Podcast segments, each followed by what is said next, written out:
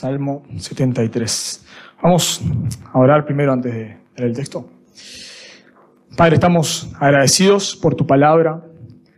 Realmente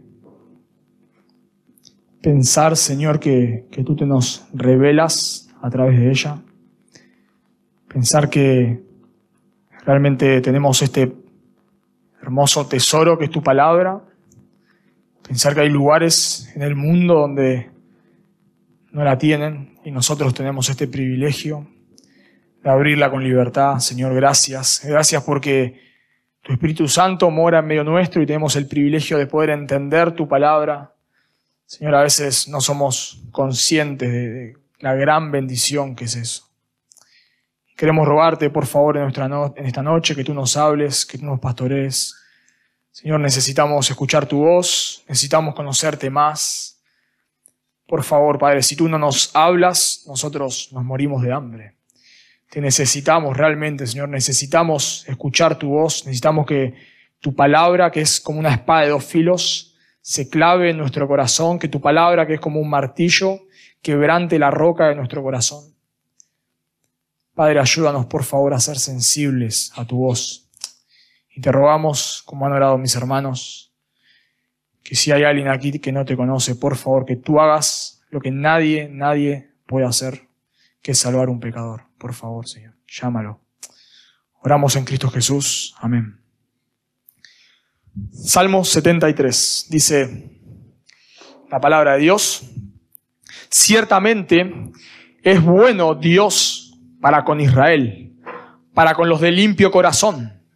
En cuanto a mí, casi se deslizaron mis pies, por poco rebalaron mis pasos, porque tuve envidia de los arrogantes viendo la prosperidad de los impíos, porque no tienen congojas por su muerte, pues su vigor está entero. No pasan trabajos como los otros mortales, ni son azotados como los demás hombres.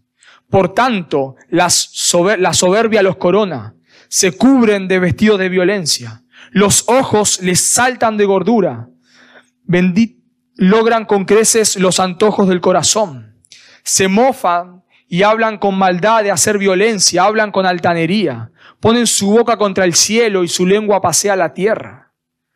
Por eso Dios hará volver a su pueblo aquí y aguas en abundancia serán extraídas para ellos. Y dicen, ¿cómo sabe Dios? ¿Y hay conocimiento en el Altísimo? He aquí estos impíos, sin ser turbados del mundo, alcanzaron riquezas.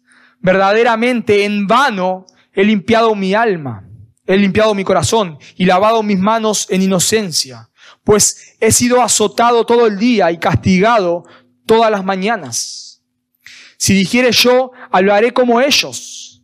He aquí a la generación de tus hijos engañaría. Cuando pensé para saber esto, fue duro trabajo para mí. Hasta que entrando en el santuario de Dios, comprendí el fin de ellos. Ciertamente los has puesto en deslizaderos, en asolamiento los harás caer cómo han sido asolados de repente, perecieron, se consumieron de terrores, como sueño del que despierta, así Señor, cuando despertares, menospreciarás su apariencia. Se llenó de amargura mi alma y en mi corazón sentía punzadas. Tan torpe era yo que no entendía. Era como una bestia delante de ti. Con todo, yo siempre estuve contigo, me tomaste de la mano derecha me has guiado según tu consejo y después me recibirás en gloria. ¿A quién tengo en los cielos sino a ti? Fuera de ti nada deseo en la tierra. Mi carne y mi corazón desfallecen, mas la roca de mi corazón y mi porción es Dios para siempre. Porque aquí los que se alejan de ti perecerán. Tú destruirás a todo aquel que de ti se aparta. Pero en cuanto a mí, el acercarme a Dios es el bien. He puesto en Jehová el Señor mi esperanza para contar todas tus obras. A veces, cuando escuchamos cosas que le pasan a los creyentes, uno piensa, ¿cómo puede ser? Hace un, tiempo, bastante, había leído sobre la vida de John Patton y hace un tiempo volví a escuchar sobre él. Un hombre que dedicó su vida para ir a predicar el Evangelio, dedicó su vida para el Señor. Él fue a las islas de las Nuevas Hébridas a predicar el Evangelio a los caníbales. La gente le decía que no vaya, pero él fue igual. Y cuando escuché o leí que llegando a ese lugar, él mismo en soledad tiene que enterrar a su esposa y a su bebé, porque fueron, murieron de, de fiebre, creo, de enfermedad por causa de estar en ese lugar. Cuando uno lee esa historia, decís, ¿cómo puede ser? ¿Cómo puede ser que Dios, que vos permitas que un hombre que está dando su vida para servirte, ¿cómo puede ser que permitas que le pase esto a su familia? Te enterás de creyentes, tal vez que, se van al Medio Oriente o, a lugares donde son perseguidos por causa del Evangelio, y te enterás que un hombre que ha entregado su vida al Señor, terminan tal vez matando a su esposa, a sus hijos, tal vez torturando a sus hijos. Y uno se pregunta, Señor, ¿por qué permitís esto? ¿Por qué permitís que los justos, aquellas personas que han dado su vida por ti, que, que, están dedicando su vida a servirte, ¿por qué permitís que sufran? Y, y es una realidad que a todos nos pasa. Llegan pruebas a nuestra vida que no esperamos, que no imaginamos, circunstancias, y empezamos a preguntar, Señor, ¿por qué me haces esto a mí? Señor, si vos sos tan bueno, si vos sos tan bueno, ¿por qué permitís que pase esto en mi vida. Y la realidad es que frente a esas cosas nos empezamos a amargar. Hay personas que dicen no creer en Dios por las circunstancias que pueden llegar a pasar. Y los creyentes nos pasa lo mismo, nos quejamos, nos quejamos. Las circunstancias vienen, las dificultades vienen y empezamos a dudar de Dios. Y cuando empezamos a dudar de Dios y empezamos a dudar de su bondad, automáticamente nos empezamos a quejar y nos quejamos. Nos quejamos del trabajo, nos quejamos del sueldo que ganamos, nos quejamos de la iglesia en la que estamos, nos quejamos de la familia que tenemos, nos quejamos del país en el cual estamos, nos empezamos a quejar, pero como estamos tan acostumbrados a escuchar que la gente se queje, parece normal. No, es tan grave, no, no es tan grave que yo me esté quejando contra Dios. Parece insignificante. Pero yo me preguntaba al estudiar este, este texto, ¿Cuántas personas de los que se quejaron contra Dios, de los que murmuraron contra Dios, entraron a la tierra prometida? ¿Cuántas personas en el desierto de los que se quejaron contra Dios entraron a la tierra prometida? Números 14 nos da la respuesta. Todos los que vieron mi gloria y mis señales que he hecho en Egipto y en el desierto y me han tentado ya diez veces, y no han oído mi voz, no verán la tierra de la cual juré a sus padres. No, ninguno de los que me han irritado la verá. Pensamos que es normal quejarnos, pensamos que es normal vivir una vida de queja, pero no es normal. Pensemos en los israelitas. Eran personas que parecían en el desierto que nada los alcanzaba. Ellos, ellos eran personas no muy diferentes a nosotros movido por las circunstancias. Cruzan el Mar Rojo y alaban a Dios, pero en tres días no tienen agua y levantan el puño contra Dios. Dios le da maná y al poco tiempo se están quejando de que solamente comen maná. Dios les da agua, pero no les alcanza. Sus vestidos no se gastan, pero no les alcanza. Nada, nada de los que le den, de lo que Dios le dé, les alcanza, porque eran personas movidas por las circunstancias. Y el la falta de contentamiento, que es el tema que se me ha asignado, viene por poner nuestra vista en las circunstancias. Por eso vamos a estar estudiando este salmo, donde vamos a ver que las, el salmista pierde la falta de contentamiento por poner su vista en las circunstancias.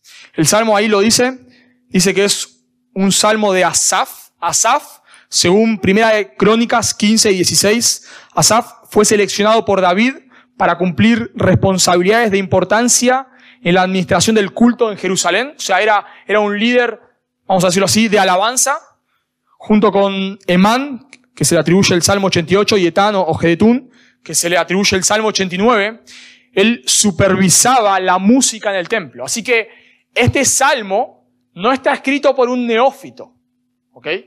No, no está escrito por alguien que, bueno, entiendo que actúe así, porque es nuevo en la fe, todavía no conoce al Señor. No, no, no. Este era un hombre vamos a decirlo así, un hombre piadoso. Era un hombre que dirigía al pueblo de Israel a alabar a Dios. Seguramente si él ha cantado tantos salmos que hablan del carácter de Dios, él conocía el carácter de Dios. Este hombre no era un neófito, era un creyente maduro, era un, un líder en la iglesia, vamos a llamarle de esa manera, un líder en la iglesia. Pero este salmista, este hombre, en un momento de su vida, pierde el contentamiento porque está viendo, porque está sufriendo y está viendo a los impíos prosperar. Y este salmo, el Salmo 73, es un salmo sapiensal. A diferencia tal vez del salmo de, lamento o los salmos de acción de gracia, los salmos sapiensales nos quieren dejar una enseñanza. O sea, Asaf está escribiendo esto y nos está dejando esto para que nosotros aprendamos. ¿Por qué, nos quiere, ¿Por qué quiere que nosotros aprendamos? Porque es nuestra lucha porque es la lucha de todo creyente.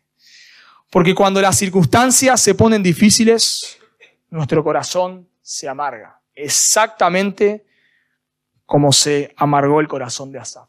Cuando vos pasás por situaciones difíciles, cuando yo paso por situaciones difíciles, lo primero que tenemos que hacer es a levantar nuestro puño contra Dios. En un sentido eso es lo que casi le pasa a Asaf. Asaf casi se desvía porque él quitó la mirada de Dios y puso la mirada en las circunstancias. Pero notemos, por favor, ahí en el versículo 1, que Asaf, antes de meterse en contarnos su experiencia, él quiere dejar algo en claro. Antes de contarnos lo que va a pasar, hay algo que Asaf quiere dejar claro de entrada. Noten versículo 1, por favor. Ciertamente es bueno Dios para con Israel, para con los limpios de corazón. En todo este salmo que él va a contar lo que le pasó por ver a, los impíos prosperar y a los justos no prosperar, Asaf quiere dejar claro que esto no es un problema de Dios. Como dije antes, la gente dice no creer en Dios por la maldad que hay en el mundo. Los creyentes cuestionamos el carácter de Dios cuando pasamos por situaciones difíciles Seguramente te has hecho esta pregunta, o en voz alta o en tu mente. Dios, ¿por qué a mí? Dios, ¿por qué a mí? Si vos sos tan bueno como decís, ¿por qué me pasa esto a mí? Cuando Satanás tienta a Eva, pone en duda la bondad de Dios. Con que Dios os ha dicho que no coman de ningún árbol del huerto, Dios no es tan bueno como dice ser, porque si Él fuese tan bueno, Él les permitiría comer de cualquier árbol del huerto. Pero ¿sabes por qué Dios no quiere que coman de ningún árbol, aunque obviamente ese no era el mandato? Porque Dios no es tan bueno. Y lo mismo viene a nuestra mente en los momentos difíciles. Dios, si sos tan bueno como vos decís, ¿por qué, Señor, permitís que me pase esto a mí? Así que Asaf, antes de contarnos su experiencia, quiere dejar algo en claro. Dios es bueno. Ciertamente Dios es bueno. El problema por lo cual yo pasé lo que pasé, por lo cual yo me amargué, no está en Dios. Está en mí, dice Asaf.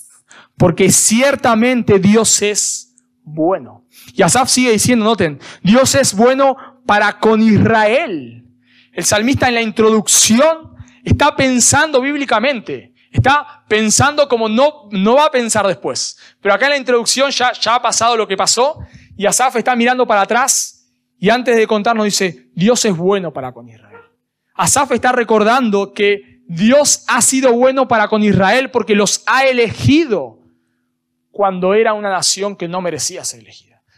Dios había elegido a Israel no porque eran unos capos, unos fenómenos. Vos cuando vas a jugar un juego y, se hace pan y queso, el que gana y empieza a elegir, empieza a elegir por el más bueno. Si, si el juego se trata de velocidad, empezás a elegir el más rápido. Si, si, el juego se trata de fuerza, empezás a elegir al más fuerte. Si, si el juego se trata de inteligencia, empezás a elegir al más inteligente. Pero Dios no eligió a Israel por eso. Dios no vio a todos los pueblos y dijo, este pueblo se destaca por sobre todos. Claro que sí. No, no, no. Dios es bueno para con Israel. Dios nos eligió de pura gracia. Y a pesar, ya ha pasado varios siglos de eso, a pesar de que, de que nosotros hicimos un becerro de oro y, nos postramos y luego hacer el becerro de oro nos entregamos a la fornicación y me decíamos que Dios nos mande un rayo, Dios no lo hizo. Y a pesar de que cuando vino el tiempo de los jueces, nosotros nos entregamos de continuo a hacer el mal todo el tiempo, nos volvíamos a los ídolos y merecíamos que Dios nos deseche, Dios no lo ha hecho. Así que, por decirlo de alguna manera, Asaf está mirando, me lo imagino, en medio, en medio de Israel, en medio de Jerusalén, mirando al pueblo de Israel. Y al mirar al pueblo dice, ciertamente Dios es bueno. Si nosotros estamos acá hoy, reunidos, dice Asaf, es porque Dios es bueno. Y sigue diciendo, Dios es bueno para con Israel, para con los de limpio corazón.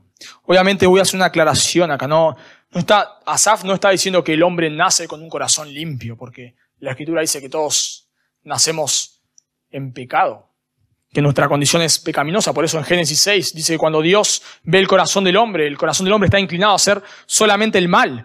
Lo que Asaf está diciendo es, Dios es bueno para con aquellos que le buscan, para con aquellos que, que se arrepienten de sus pecados.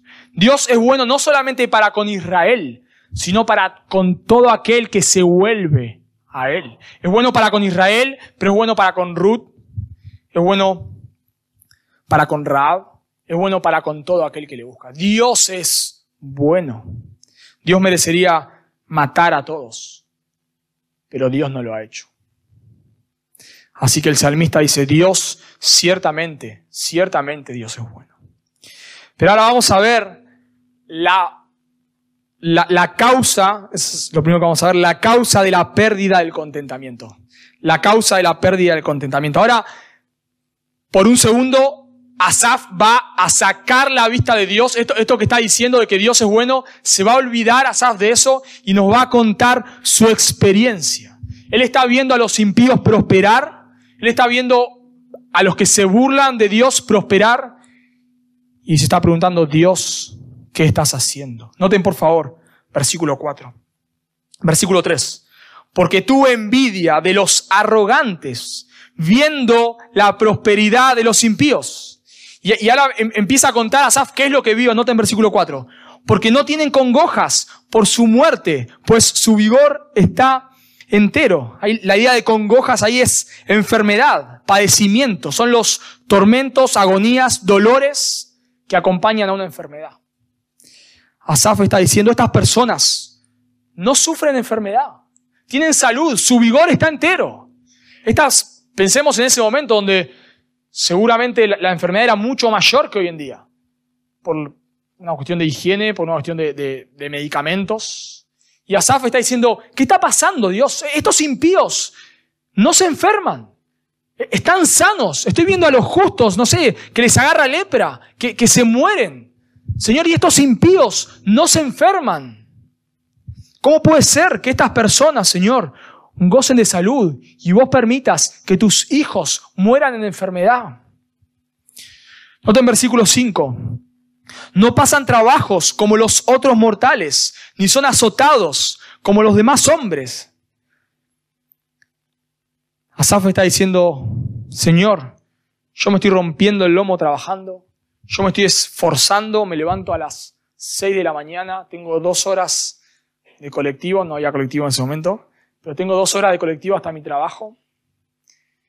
Y estas personas a las 2 de la tarde están en el río tomando sol. Yo trabajo enfrente, en, en Vicente López, enfrente frente del río, abajo, y está el río. Y la oficina es vidriada. Y a veces 10 de la mañana, 11, 2 de la tarde, sopla un poquito de viento y veo a los tipos ahí haciendo kitesurf. Y yo me pregunto, ¿de qué laburan estos tipos? ¿Qué, qué, qué hice mal en la vida? Yo estoy acá matándome, trabajando y esto hay un poquito de viento y ya están ahí. Bueno, esto es lo que Asaf se estaba preguntando. Señor, no sé, ¿cómo puede ser que yo me mato acá sembrando, cosechando, no sé, lo que sea, me estoy rompiendo el lomo acá trabajando? Y estas personas les llueve el dinero, no hacen nada. En versículo 6. Por tanto, la soberbia los coronas, se cubren de vestidos de violencia. Son personas soberbias, pero no les pasa nada. Parece que la soberbia los hace prosperar. Hacen, son personas que están haciendo alarde todo el tiempo de lo que tienen, que están mostrando sus logros. Prenden los reflectores y los apuntan hacia ellos. Y sabes lo que dice la escritura del soberbio. Dios resiste al soberbio. Así que el que se enaltece será humillado. Así que Asaf está viendo estas personas que se están enalteciendo y ella está mirando el piso para verlos caer. Pero no pasa nada. Señor, ¿cómo puede ser si vos en tu palabra dijiste que vos resistís a los soberbios y das gracia a los humildes? ¿Qué está pasando, Dios? ¿Por qué estás prosperando a estas personas? Señor, son personas violentas. Vos aborreces a los violentos. ¿Qué estás haciendo? Nota en versículo 7 ahí. Los ojos les saltan de gordura. Logran con creces los antojos del corazón. Están obesos, es la idea. Pero en la antigüedad la, obesidad era un símbolo de prosperidad. Señor, estas personas están disfrutando. Estas personas tienen prestigio. Señor, estas personas logran con creces todo lo que desean. Desean un trabajo, son las personas que vos hablas y decís, quiero ahora conseguir un trabajo de tal cosa. Al mes lo consiguió quiero ahora comprarme tal cosa. Al mes se lo compra. ¿Cómo? ¿Qué hace este tipo? ¿Cómo puede ser? Señor, todo lo que ellos quieren, lo están logrando. Versículo 8. Se mofan y hablan con maldad de hacer violencia, hablan con altanería, son soberbios, son personas que, que se jactan de su maldad, personas que, no sé, consiguen algo a través de la trampa y se están jactando de eso. Lo van contando con orgullo. ¿Saben cómo obtuve esto? Me lo robé. Me lo robé, engañé. ¿Saben cómo obtuve todo el dinero que obtuve? Evadiendo impuestos. Y se enorgullecen. Lo cuentan con, con, con un corazón contento, con un corazón alegre. Mentí en la entrevista de trabajo y me dieron el trabajo. Y vos dijiste la verdad y no te lo dieron. ¿Qué está pasando, Señor? Versículo 9 ponen su boca contra el cielo y su lengua pasea la tierra. Son personas que hablan de lo que hay en el cielo, que hablan de lo que hay en la tierra, son personas que piensan que lo saben todo, son personas que a veces estás hablando y no los querés ya ni escuchar. Opinan sobre todo. Y a veces cuando están opinando sobre un tema que vos sabés, él te está diciendo cualquier cosa. Y vos sabés, pero el tipo está ahí o la mujer está ahí enorgulleciéndose y hablando, no, ni idea tiene de lo que dice. Así son estas personas que Asaf está viendo, versículo 10. Por eso Dios hará volver a su pueblo aquí y aguas en abundancia serán extraídas. O tal vez una mejor traducción es la de la Biblia de las Américas. Dice, por eso el pueblo de Dios vuelve a este lugar y bebe las aguas de la abundancia. O lo voy a leer en la versión de la, de la nueva versión internacional. Dice, por eso la gente acude a ellos y cree todo lo que afirma. Lo que está diciendo Asaf es, estas personas que, que son de esta manera están engañando al pueblo, Señor. El pueblo los está viendo prosperar, está viendo cómo el impío prospera. Y el pueblo se está volviendo a, a querer vivir como ellos viven. Asaf está diciendo, Señor, están desviando a tu pueblo. No haces nada, Señor. Es tu pueblo, Señor. ¿Cómo estás permitiendo que estas personas engañen a tu pueblo como lo están engañando? Es tal vez en palabras de Jeremías, que ha vivido varios tiempos después. Pero eso le pasaba a Jeremías. Señor, ¿cómo puede ser que estos falsos pastores estén engañando a tu pueblo y no haces nada? Señor, ¿cómo puede ser que al permitir que ellos vivan como viven, estás haciendo, Dios, que tu pueblo se vuelva a la impiedad? Señor, ¿por qué estás permitiendo esto? Noten versículo 11. Y dicen estas personas, ¿cómo lo sabe Dios? ¿Y hay conocimiento en el Altísimo? Estas personas están ya ahora burlando de Dios. Estas personas están blasfemando el nombre de Dios. Pero Dios, tu ley dice que el que blasfema tu nombre debe morir. Dios, ¿por qué estás permitiendo esto? Tal vez un ejemplo de una persona así. Yo se los voy a leer, es Senaquerib. Senaquerib, el rey de Asiria, luego de, haber conquistado las diez tribus del norte, cuando él está sitiando Jerusalén, ya había conquistado algunas ciudades del sur, cuando él está sitiando a Jerusalén, él le manda a decir por, por sus voceros, le manda a decir al rey, a Ezequías, al rey de Israel en ese momento, Noten lo que les manda a decir. En realidad lo está diciendo al pueblo. Está, imagínense la situación. Estos dos voceros se paran frente a las murallas y empiezan a decir esto en voz alta. El pueblo está detrás de las murallas. Y empieza a decir esto en voz alta y en la lengua que ellos podían entender, para que escuchen lo que el rey de Asiria decía. Y noten lo que decía este, este hombre. Esto para los que anotan, Isaías 36, 18. Mirad que no os engañe Ezequías. Ezequías era el rey de, de Jerusalén. Diciendo, Jehová nos librará. ¿Acaso libraron los dioses de las naciones cada uno su tierra de la mano del rey de Asiria? ¿Dónde está el Dios de Amat y de Arfad? ¿Dónde está el Dios de Sefaverim? ¿Libraron a Samaria de mi mano?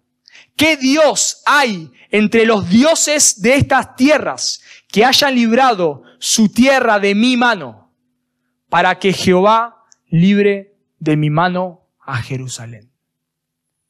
Bueno, en el caso de esta persona no termina muy bien. Pero podemos imaginarnos a estas personas que estaban preguntando, ¿cómo sabe Dios si hay conocimiento en el Altísimo? Podemos imaginar a Asaf escuchando la blasfemia de estas personas contra Dios. Y Asaf se está preguntando, Dios, ¿no haces nada?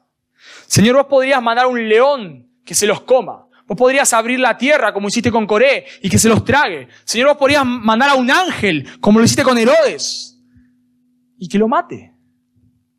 Señor, vos podías enfermarlo de lepra. Son personas, Señor, que abiertamente están blasfemando tu nombre. ¿Cómo lo estás permitiendo, Dios? Pero parece que no pasa nada. Versículo 12. He aquí, estos impíos sin ser turbados del mundo, alcanzaron riquezas. Todos los años cambian el auto, todos los años se van de vacaciones a los mejores lugares, cambian la casa cuando la quieren cambiar y vos estás ahí contando el centavo para llegar a fin de mes. Y vas a agarrar la yerba canaria y decís, 300 pesos. No. Agarro la. ¿Cómo puede ser que estas personas, Señor, prosperen? ¿Cómo prosperan? Señor, ¿cómo puede ser? El salmista está viendo las circunstancias. En el versículo 1 él comenzó hablando de que ciertamente Dios es bueno, pero ahora es como que él se olvidó de Dios. Y él está mirando solamente las circunstancias. No está mirando la vida con los ojos de Dios, con los lentes de Dios. Él está mirando la vida a la luz de las circunstancias, como nos pasa a nosotros, como lo pasa a cualquier persona. Viene el sufrimiento y nos olvidamos de Dios y empezamos a, ver a Dios a la luz de las circunstancias. Entonces, el salmista se llena de amargura. Note versículo 21. Primero vimos la causa de la falta de contentamiento. Y ahora vamos a ver las consecuencias de la falta de contentamiento. Versículo 21. Se llenó de amargura mi alma y en mi corazón sentía punzadas. No es, no es que Asaf tuvo un mal pensamiento. No es que solamente Asaf miró a, a estas personas y dijo, mira este cómo le va, che. ¿eh? Qué tremendo. No dijo eso. Asaf se amargó. Asaf se amargó a tal punto que es como que lo están apuñalando. Es como que le están dando punzadas. Asaf se amargó a tal punto que le duele el corazón. Asaf está turbado, está lleno de amargura. Le duele. Por eso fijen lo que, lo que llega a decir en el versículo 13. Verdaderamente en vano he limpiado mi corazón y lavado mis manos en inocencia. Asaf se llena de amargura a tal punto que le duele el corazón, a tal punto que está diciendo, no tiene sentido vivir de la manera que vivo. Yo estoy sufriendo todos los días por agradar a Dios y me va cada vez peor. Nota en versículo 14, pues he sido azotado todo el día y castigado todas las mañanas. Me estoy matando acá por agradar a Dios y estas personas están prosperando. Este hombre está pensando, Señor, Vos dijiste en Deuteronomio 28, 29 que los que se apartaban de tu ley, vos los ibas a castigar. Señor, vos dijiste en Deuteronomio 28, 29 que vos no ibas a bendecir a la impiedad. Señor, vos decís en tu palabra que el impío va a morir. ¿Por qué los estás prosperando, Señor? Señor, las bendiciones vienen de vos. Señor, vos los estás prosperando. Señor, vos les estás dando bien a cambio de su impiedad. Señor, no entiendo lo que pasa. Que podemos llevar al hoy en día. En mi trabajo no crezco porque no miento. Y las personas que están mintiendo no paran de ascender. Las personas que, hace, que blasfeman el nombre de Dios, que cuando les quiero predicar el Evangelio, dicen cosas que mi corazón estalla. Esas personas, Señor, vos las estás prosperando. Vos le estás dando el ascenso. Señor, yo estoy acá tratando de formar una familia, no me has dado una esposa, un esposo todavía. Y esta persona que vive una vida totalmente promiscua, tú le has regalado una familia. Dios, ¿por qué? ¿Por qué haces eso? Señor, no tiene sentido vivir en santidad. Señor, no tiene sentido vivir para vos. Si mira cómo les va, y, te sentás ahí en la computadora y haces lo que no tenés que hacer. Abrís el Facebook. Y empezás a ver la vida de estas personas. Alguien dijo algo que me encantó. En Facebook todos son felices, en, Insta, en LinkedIn todos son exitosos y en otra red social algo similar. Y abrís el Facebook y ves la vida de estas personas que no viven para Dios. Y decís, no puede ser. No puede ser. Yo, Señor, estoy acá leyendo mi Biblia todos los días, tratando de agradarte, vengo a un retiro, voy a la iglesia todos los domingos, estoy luchando con mi pecado y cada vez me va peor. Señor, ¿por qué estás haciendo esto? Y tal vez llegas a pensar, Señor, no tiene sentido vivir para vos. Por lo menos me hubiese dejado vivir en el pecado. Me hubiese dejado en mi impiedad. Señor, ¿para qué me has salvado? Me hubiese dejado que me muera ahí, que, que me muera la impiedad. Por lo menos disfrutaría esta vida. Ahora no puedo ni siquiera disfrutar esta vida. Dios, ¿por qué me haces esto? Estas personas, Asaf está mirando en este punto la vida por debajo del sol. En palabras de, Pablo, en 1 Corintios, la única diferencia es que Pablo lo está usando de una forma sarcástica, pero está hablando como lo que dice Pablo en 1 Corintios 15, que si Cristo no hubiese resucitado, seríamos los más dignos de lástima, seríamos los más miserables, seríamos unos miserables. Y Asaf está mirando la vida como si esta vida es todo lo que hay. Y si esta vida es todo lo que hay, Asaf tiene razón en este punto. Y la falta de contentamiento nos ocurre cuando sacamos la vista de lo eterno. Pensá por un momento, si esta vida es todo lo que hay, Pablo fue un desdichado. Fue azotado, sufrió hambre, desnudez, naufragio. ¿Para qué? ¿Para qué sufrió todo eso? Mejor es vivir la vida de Herodes, que tal vez aunque lo mató un ángel, por lo menos disfrutó de riquezas. ¿Para qué tiene sentido tomarse la vida tan en serio? nuestra relación con Dios tan en serio. Así que Asaf está mirando la vida por debajo del sol. Y aunque nosotros sabemos, sabemos que intelectualmente esta vida no es todo lo que hay, aunque lo sabemos, yo no creo acá que ningún creyente piense, y no lo va a hacer porque es un creyente, que esta vida es todo lo que hay. Claro que no. Porque te has arrepentido de tus pecados, porque has creído en Cristo, porque has creído que hay una vida después de la muerte, de que, de que Cristo nos va a resucitar con cuerpos resucitados. Pero a veces nosotros miramos y vivimos como si esta vida fuese todo lo que hay.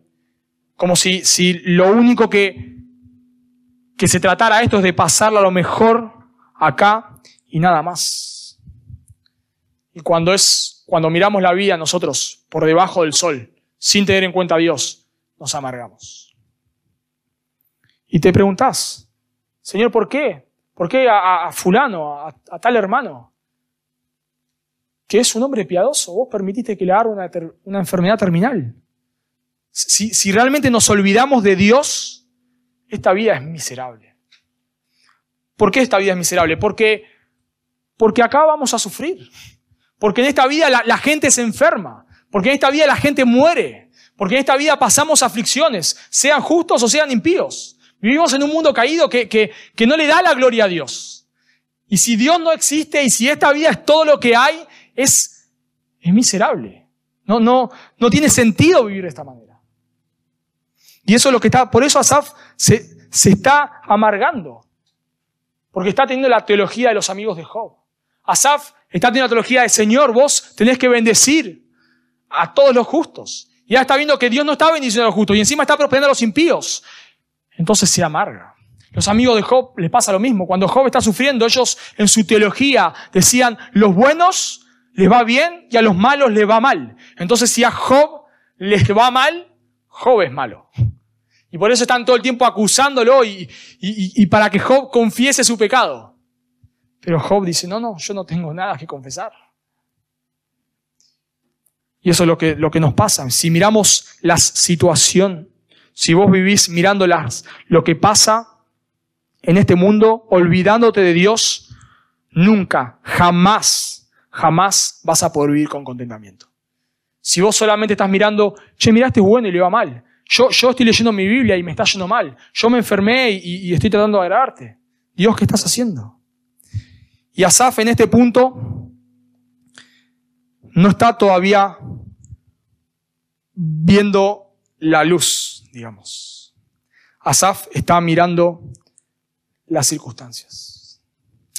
Pero noten que él lo hace hasta un momento. Noten por favor ahí, versículo 17. Asaf está viendo todo esto, está pensando de esta manera. Y este es el tercer punto, el antídoto contra la falta de contentamiento. Asaf lo hace hasta un momento, noten versículo 17. Hasta que entrando en el santuario de Dios. Asaf está viviendo de esta manera hasta un momento, hasta que él recuerda a Dios. Santuario ahí puede referirse al templo o al tabernáculo. Probablemente, si, si esto es en el tiempo de David, es una referencia al tabernáculo. Asaf estaba mirando las circunstancias, está mirando a su alrededor, pero de pronto Asaf está con el pueblo de Dios, está en el santuario de Dios. Imaginemos, no sé, por un momento, está alabando con el pueblo de Dios. Está cantando salmos a Dios que hablan del carácter de Dios. Y de pronto Asaf empieza a meditar en Dios.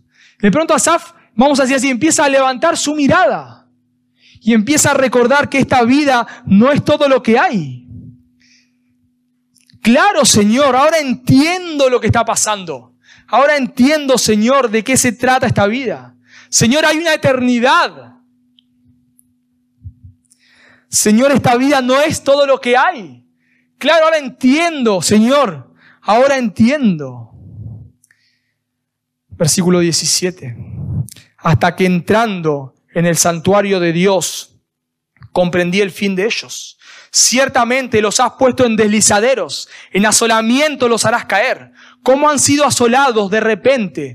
Perecieron, se consumieron de terrores como sueño del que despierta. Así, Señor, cuando despiertes, menospreciarás su apariencia. Señor, está diciendo Asaf, ahora entiendo. Ellos parecen prosperar. Señor, parece parece que todo les va bien, pero no es así, Señor. Señor, llegará el día en el cual vos harás justicia.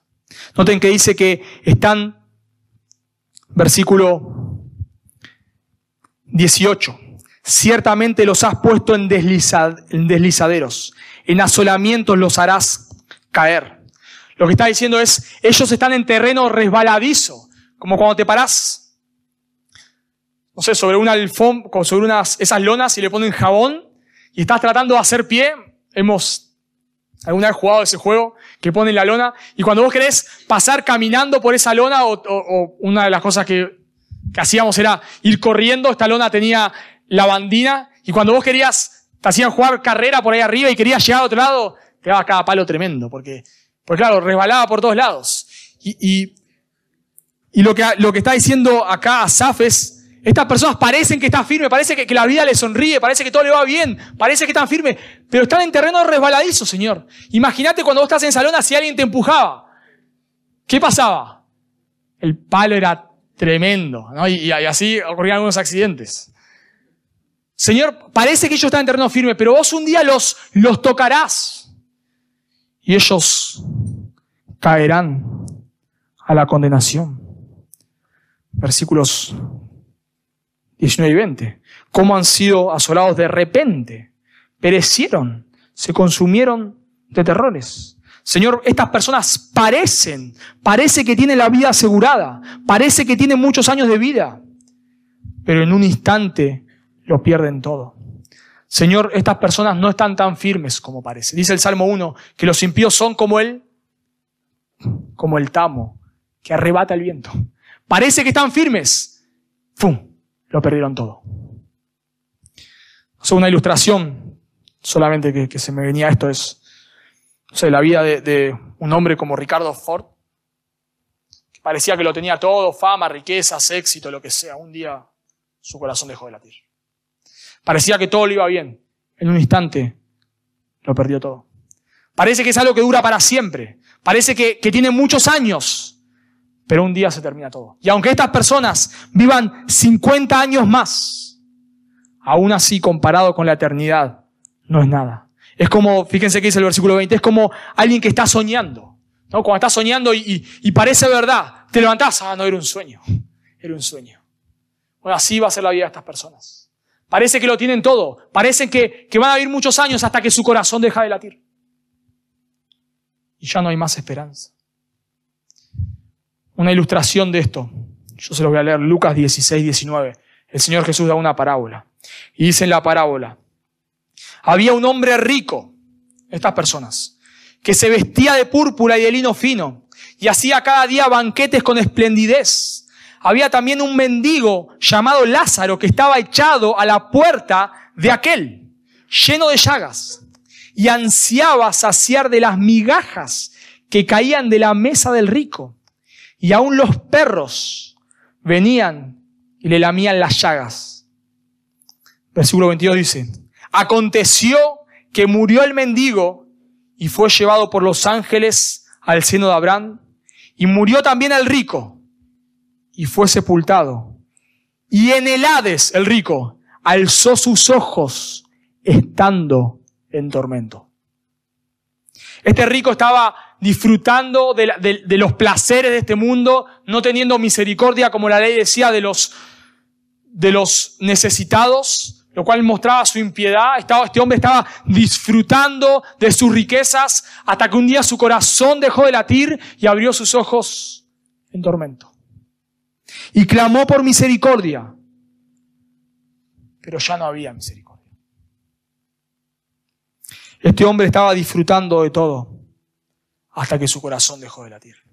Y Asaf está diciendo, Señor, yo vivía de esta manera hasta que entrando en el santuario entendí su fin.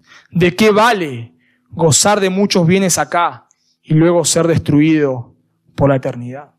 Y a la luz del Nuevo Testamento tenemos mucha más luz de la que Asaf tenía en ese momento. Y Apocalipsis 20:15 dice, y el que no se halló inscrito en el libro de la vida, el que no vino a Cristo en arrepentimiento y fe, fue lanzado al lago de fuego. Asaf empieza a mirar a Dios y tiene la perspectiva correcta. Por eso entiende Asaf. Asaf entiende que a diferencia de los impíos, él se vio tentado a vivir como ellos, pero Dios lo sostuvo. Dios, aunque, aunque Asaf estaba por un momento en la misma lona de jabón que estos impíos, él no se cayó porque Dios lo sostuvo. Y por eso dice, y ahí nos va llevando todo el salmo, versículo 25. Esta es la conclusión del salmista. ¿A quién tengo yo en los cielos sino a ti? Y fuera de ti nada deseo en la tierra.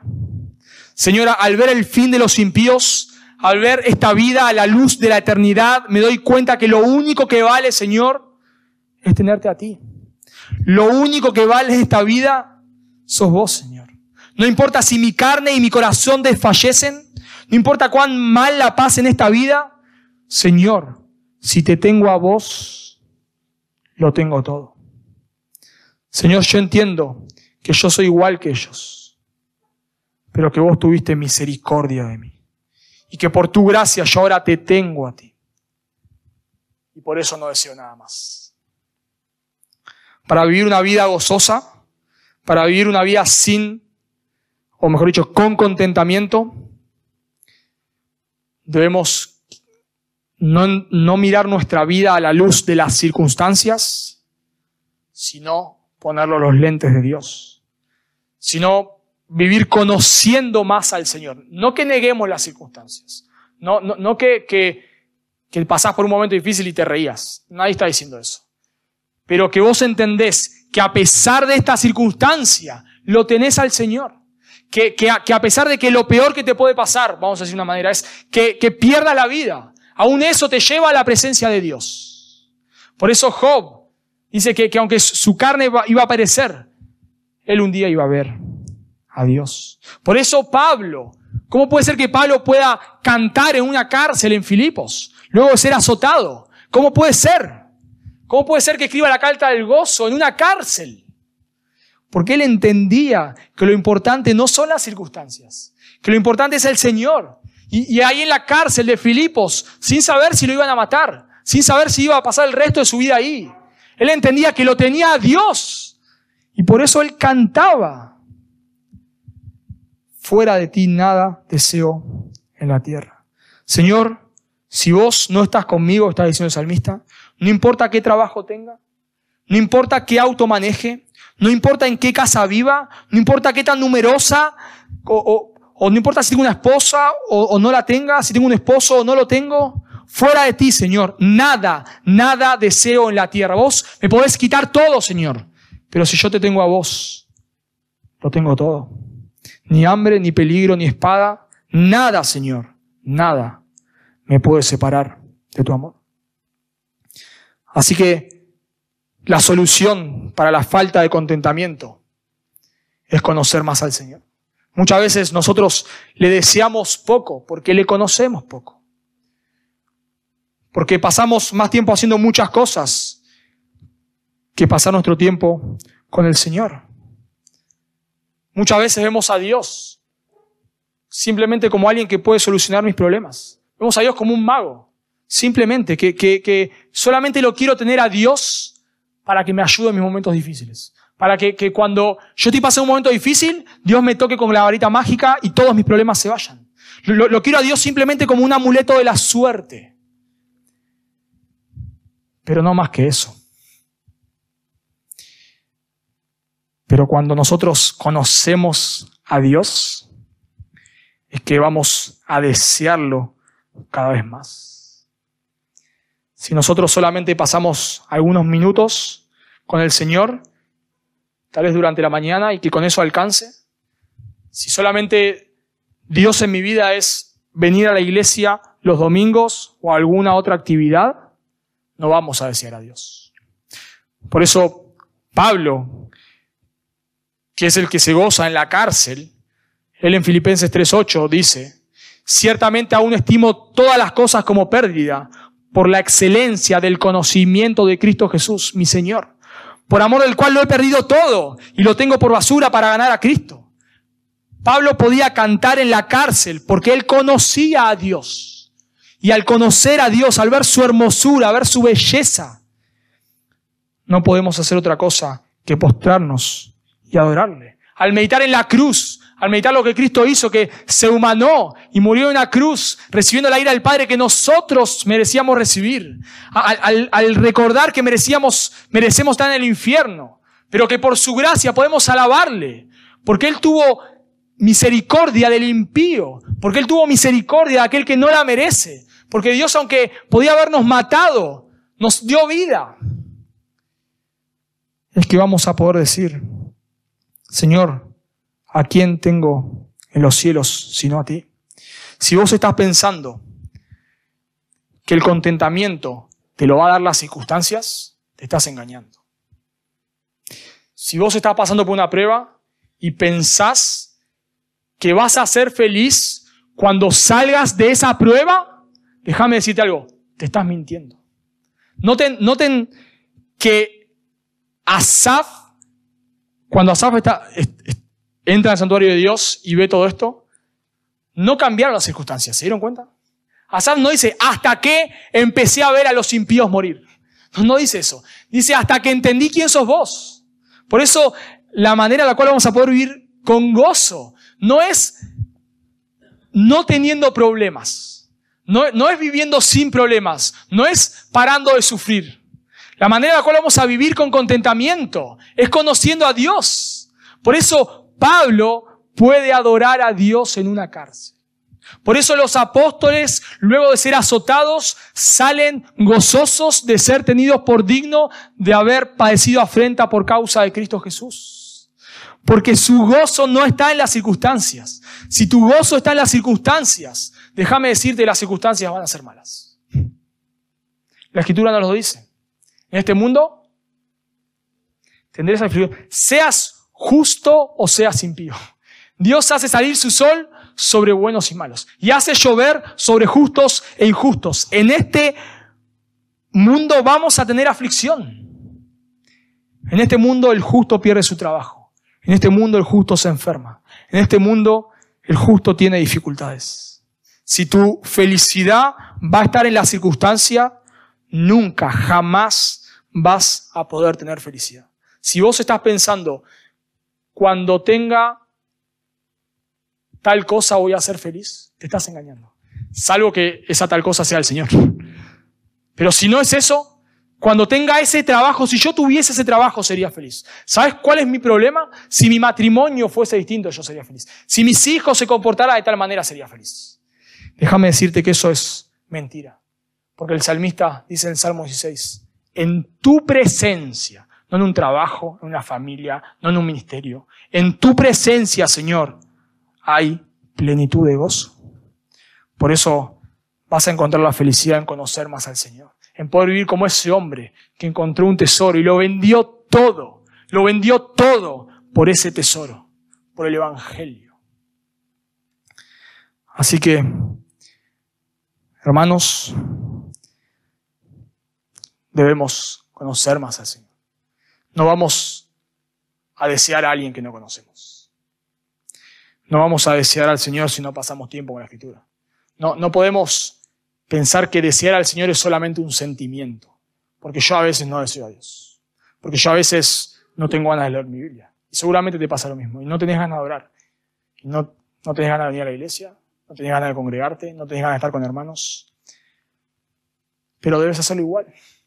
Porque la felicidad está en el Señor. Porque el, contentamiento no es, no es negar las circunstancias y vivir pum para arriba, sino que el contentamiento es vivir satisfechos en Dios, es vivir diciendo como el salmista, si te tengo a vos, Señor, lo tengo todo. Eso es el contentamiento. Por lo tanto, aunque te sientas mal, aunque no tengas tu Biblia, hacelo igual, aunque no quieras orar, hacelo igual. Porque es en la perseverancia de esas cosas que el Señor un día en su gracia trae gozo a nuestro corazón. Y cuando pasamos por valle de sombra de muerte, el Señor está con nosotros y debemos luchar en medio de las circunstancias, en medio del dolor, porque el creyente sufre, el creyente siente dolor, Pero en medio de esa circunstancia debemos buscar al Señor. Porque cuando conocemos al Señor, es que vamos a poder decir como el salmista. Y solo para terminar, tal vez no decías al Señor porque no le conoces. Tal vez no decías al Señor porque no, no podés ver su hermosura. Porque cuando Dios quita el velo de nuestros ojos y podemos ver su belleza, no podemos hacer otra cosa que correr a Él. Pero tal vez vos no, todo esto te parece una locura porque no ves la hermosura del Señor. Si esa es tu condición, rogale al Señor que te salve.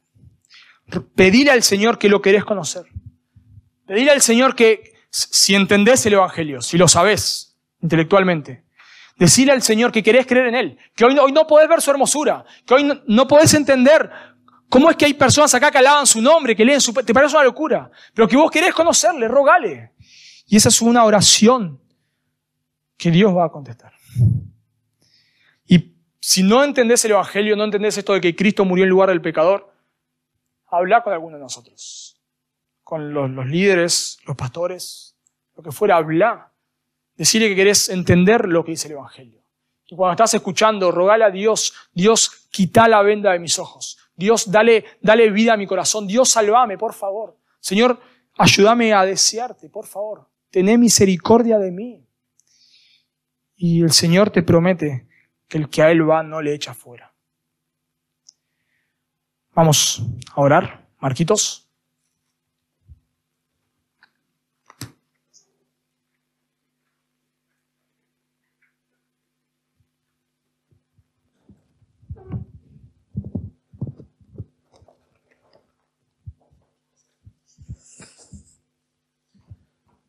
Dios, te damos gracias por tu palabra, Señor, que es viva, eficaz, Señor, y más cortante que una espada de dos filos que atraviesa el alma, el corazón, Señor, y puede discernir nuestros pensamientos y nuestra falta de contentamiento.